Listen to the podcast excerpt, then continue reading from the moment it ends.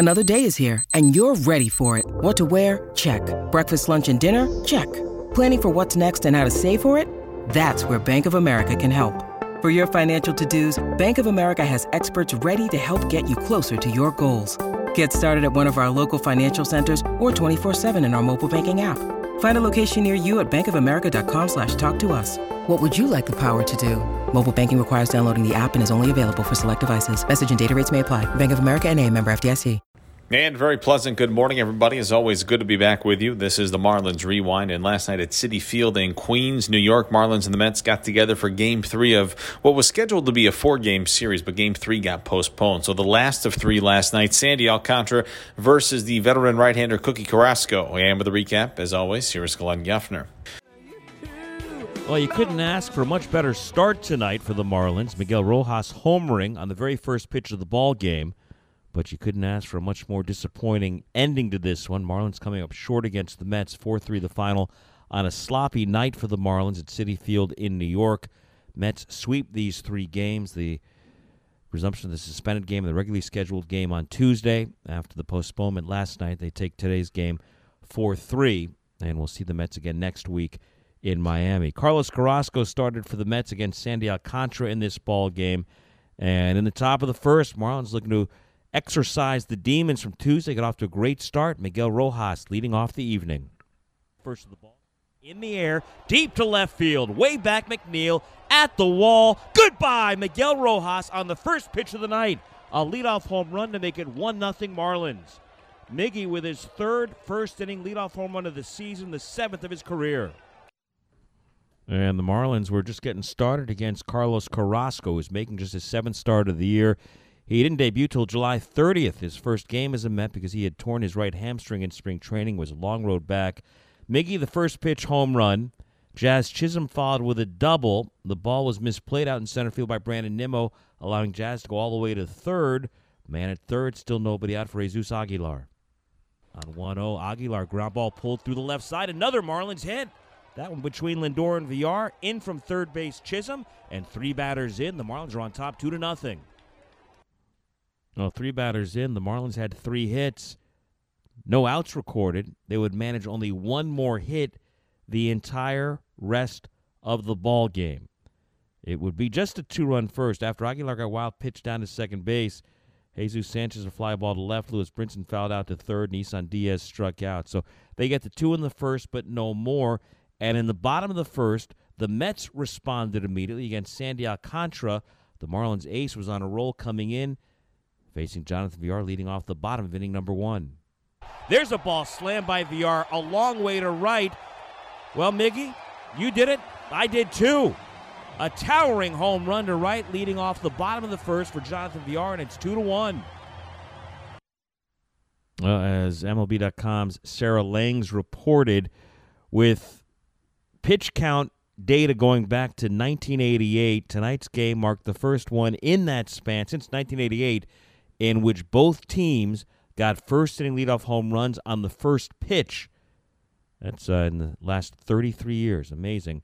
Rojas for the Marlins, Villar for the Mets. But after the shaky starts, both starters kind of settled in because Sandy Alcantara retired the next three men in the first inning. He'd go on to retire nine in a row to get through the third inning. On the other side, Carlos Carrasco, well, he would set down 12 straight to get through the fourth. It remained a 2 1 Marlins lead into the bottom half of the fourth when Brandon Nimmo led off with a ground ball to the right of the third baseman, Isan Diaz. Diaz was shaded up the middle to his left because of a shift on Nimmo.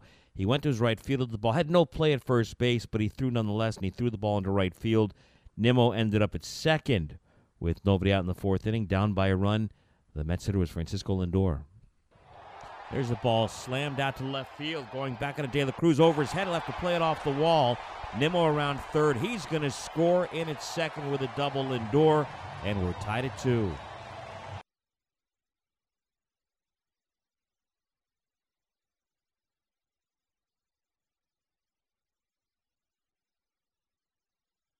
That's their first lead of the evening at 3 2. It would stay 3 2 into the sixth inning. An infield hit by Miguel Rojas that was fielded by the pitcher Carrasco and then thrown away at first base, but Miggy at second with nobody out. That would be the only Marlins hit after the third batter in the top of the first inning in this game. Jazz Chisholm got ahead in the count against Carrasco, wound up striking out, though. Not a good at bat for Jazz. Jesus Aguilar worked a walk, putting Marlins runners at first and second.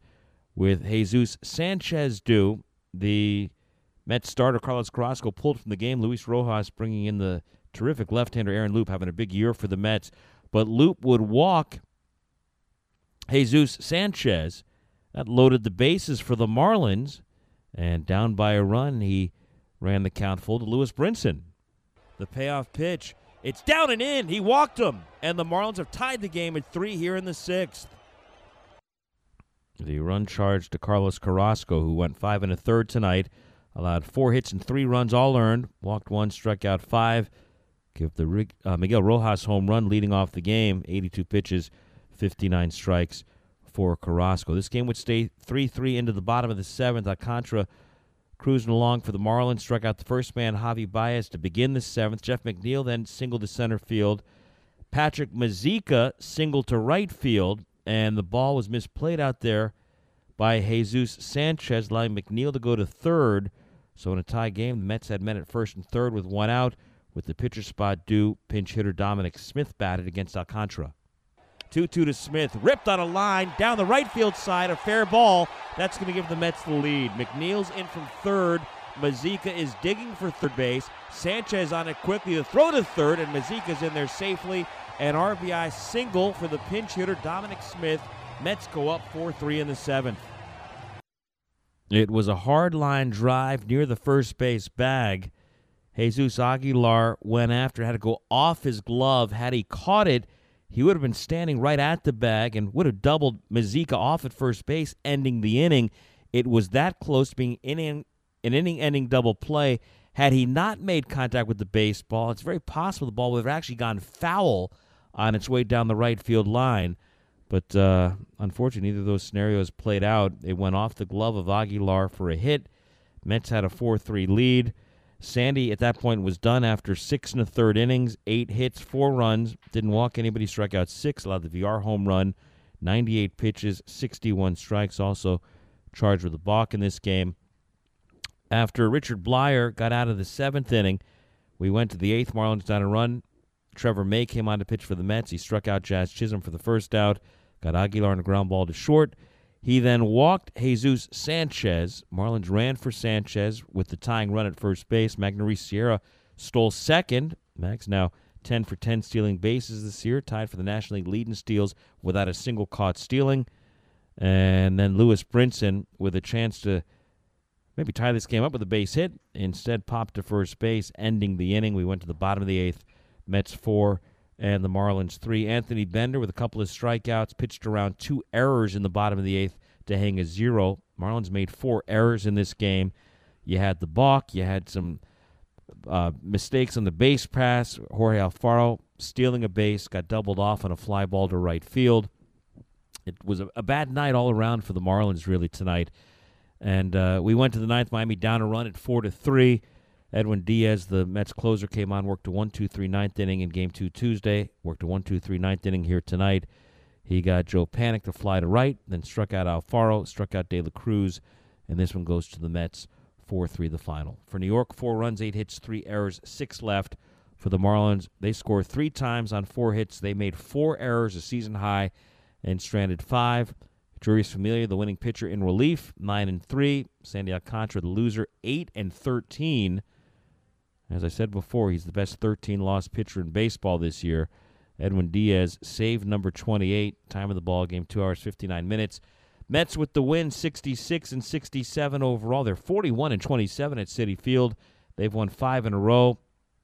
They have evened the season series with the Marlins, six wins aside, with seven games remaining. As for the Marlins, well, they fall to 55 and 79 on the season. They're 21 and 47 away from loanDepot Park. Two games over at home, 34 and 32, but 21 and 47 on the road where they've lost 13 of their last 14 and 33 of their last 42 beginning May 28th. Marlins are 24 under with this loss tonight. They remain in last place in the National League East. Had they won the game, they could have tied the Nationals for fourth, but uh, that's not going to happen here tonight. Mets win it four to three. Marlins pitchers struck out nine in this game, with each strikeout representing a $25 donation to AutoNation's Drive Pink Initiative. That's a total of $225 headed to AutoNation as the Marlins AutoNation again partner this season in working to strike out cancer in our community for the season now. $28,300 courtesy of 1,132 strikeouts by Marlins pitchers. So the Marlins a little sloppy last night, huh? Uh, too many errors defensively. You've got to play good defense behind good pitching. They did not, and it cost them. Here's what Marlins manager Don Mattingly had to say afterwards. Hey, Donnie, what did you see from Sandy tonight? Uh, I thought he was, you know, obviously Sandy's always good. Uh, not quite as sharp tonight. Uh, thought, you know, obviously gives up the home run early. It looked like he was trying to go away when I seen the replay on the board and pulled it right into that, you know, kind of uh, Villar's hot spot in there. Um, but but pretty good. Kind of regrouped, kept fighting out of stuff. You know, we extended some innings for him and made him work. But um, yeah, he, he, keeps going, and it just wasn't as sharp as, as as we've seen in the last couple of starts, but still pretty good. Do you think? Did you see anything in particular that you think leads to that to not being as sharp, or just every now and again it's just going to happen?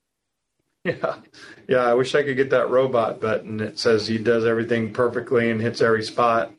But you know, these guys are not going to be that way. There's sometimes we're going to have to, you know, go go help him out and and do some things. But still, you see him going into the seventh, um, battling and you know a little bit of luck that you know the ball hits off Aggie's glove. It's you know six inches closer. It's probably double play and he's out of the inning there. So you know, in, in general, I don't think anything necessarily leads to it. He's just not going to be perfect every time out.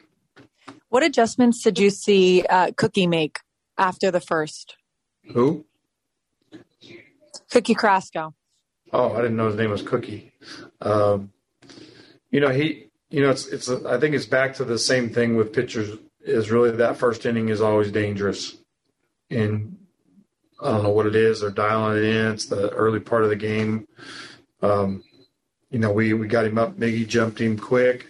You know, Jazz had a good at bat and, and, you know, on a hustle triple that he, you know, he keeps moving the guy bobbles. Um, and, you know, Nagy looks like he gets a little bit of a ball up in his own and does what Aggie does. And after that, seemed like it was down. He got down more. He got to both sides of the plate.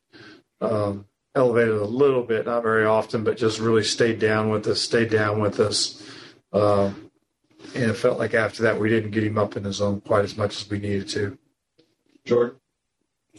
Hey, Donnie, uh, you mentioned some of the innings being extended of four errors by the defense. For a club like you guys, who you guys pride the defense getting the little things right out there, how tough is it to watch that, especially knowing that a couple runs ended up coming through at the end after a few of them? Yeah, I mean, that's just not our, you know, that's not what we're going to be able to do. Obviously, we're a club that's, we talk about our pitching a lot, and that means we got to play good defense behind them and limit the, limit the chances the other team gets, and you know because we're going to be we know we're going to be scratching for runs in in general. You know, there's times we're, we're going to score, um, but when you when you force guys into more pitches, it just gives the other team more chances. So that kind of game has not been a. I feel like we've been pretty solid, uh, but today was a little bit of an anomaly. Christina. Yeah, Donnie, um, pinch hitting for Isan uh, with Sandy. Just uh, what was the whole, I guess, thought progression uh, as that inning was evolving? Yeah, I mean, we were. I think that was the. Pretty sure it was the sixth, fifth, sixth, right in there, and it was a chance to turn that game.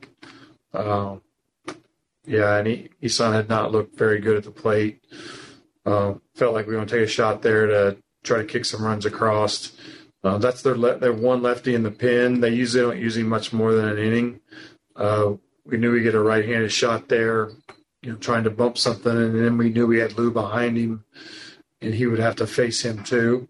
So it was really just trying to go for a big inning there. Before, I guess that at bat, you had you know two really good, I guess, uh, plate appearances by Sanchez, and I think it was Brinson. Just I guess how encouraging at least was it to see against a tough lefty, especially for Sanchez. No, obviously good. That was a, that was a tough spot. They bring him in you know, and this guy's been their their lefty, and he's been pretty good. Um, got a tough angle, um, but Sanchez had a really good at bat. Lou had a good at bat, got behind the count, and had a good at bat. I, I remember looking out there. Aggie had walked also in that inning. We looked out there, and and um, I think that was after the maybe the the the kind of swinging bunt uh, air against Miggy, and then you know Aggie walks. We had three guys out there that all walk, so you like the the quality of those at bats. Um, yeah, you know I was hoping to bump one, bump a couple more across there. All right, so that was Marlins manager Don Mattingly after the Marlins one run loss to the New York Mets in game three of their series last night. Uh, no rest for the weary. The Marlins are right back at it tonight at loanDepot Park. They open up a three game tilt against the Philadelphia Phillies. Jesus Luzardo versus Kyle Gibson, 710 first pitch, 640 airtime with Marlins on deck. And as always, we hope you find some time to join us on the Marlins Radio Network, driven by AutoNation.